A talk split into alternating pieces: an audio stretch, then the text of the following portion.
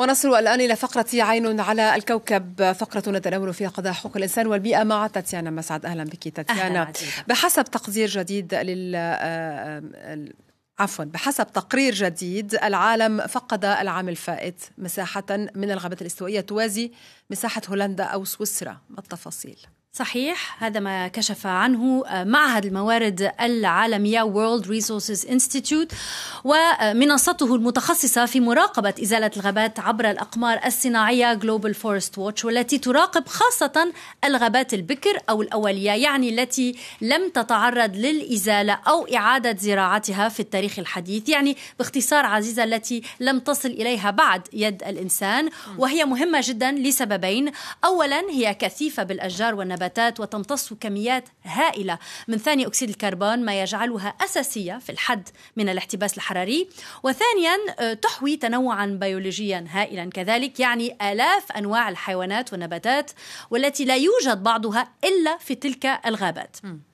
الغابات الأولية موجودة آه، اليوم أساسا في آه، أمريكا الجنوبية الأمازون وأفريقيا جمهورية كونغو الديمقراطية في جمهورية كونغو الديمقراطية وآسيا في إندونيسيا خاصة. هي موجودة في مناطق أخرى مثلا في أوروبا ولكن ليست بهذه الكثافة أو مساحتها بالفعل. م. الآن بالعودة إلى المعطيات الجديدة إذا التي نشرها معهد الموارد العالمية.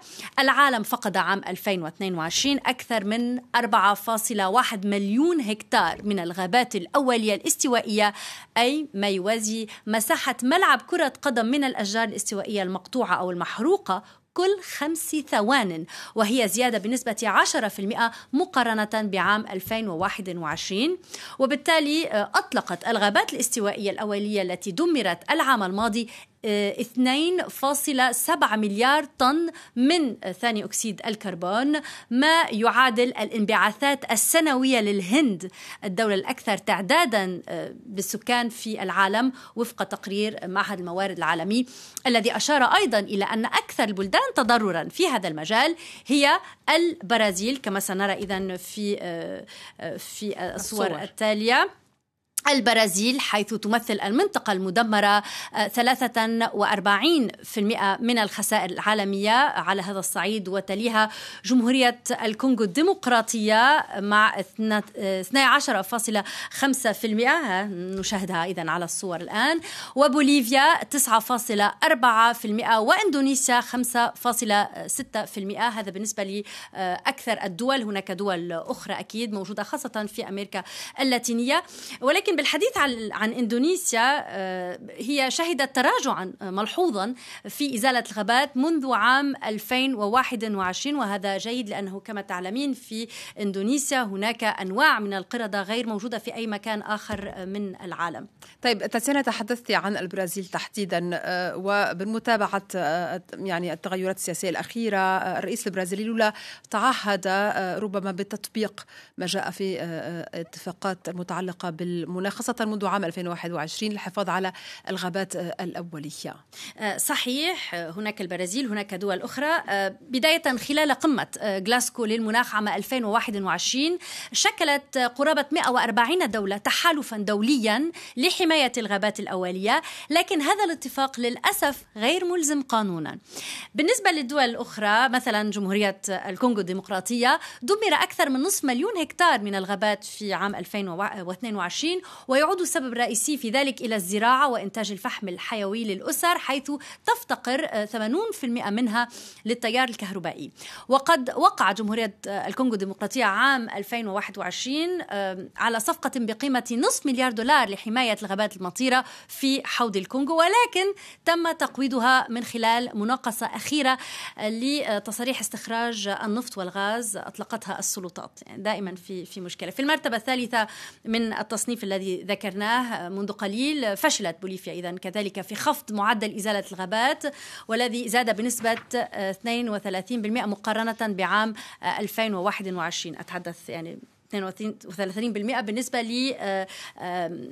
للنسبة المسجلة في بوليفيا العام الذي سبق. أما بالنسبة للبرازيل تحدثت إذا عن لولا. البرازيل وغابات الأمازون آه، تفاقمت مشكلة إزالة الغابات بشكل كبير في هذا البلد خلال عهد آه، جاير بولسونارو يعني بين عام 2019 و 2023 إذ زادت بنسبة 15% إضافية في عام واحد في عهد بولسونارو آه، وقد غضت الإدارة البرازيلية الطرف عن إزالة الغابات بشكل غير قانوني وأضعفت حقوق السكان الأصليين وتراجعت عن الكثير من التزاماتها على صعيد صعيد السياسات البيئية للبلاد. أما خليفته إذا آه، الرئيس لويس إغناسيو لولا دا سيلفا الذي أدى اليمين في كانون الثاني آه، من يناير من يعني مطلع مطلع العام. آه، فتعهد بإنهاء تدمير منطقة الأمازون البرازيلية بحلول عام 2030 هذا جيد ولكن كما تعلمين يعني آه، لتسجيل انخفاض في إزالة الغابات هذا لا يأتي يعني بين ليلة وضحاها.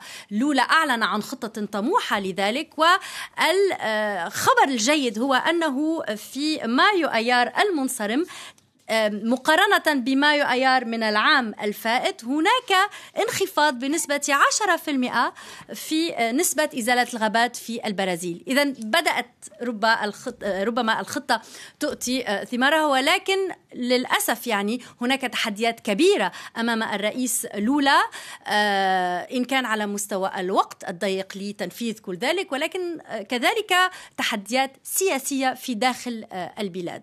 شكرا جزيلا. ولكن هذا خبر جيد يعني ننهي به إذا هذه الفقرة اليوم. نبرة تفاؤلية. شكرا جزيلا لك تاتيانا مساء.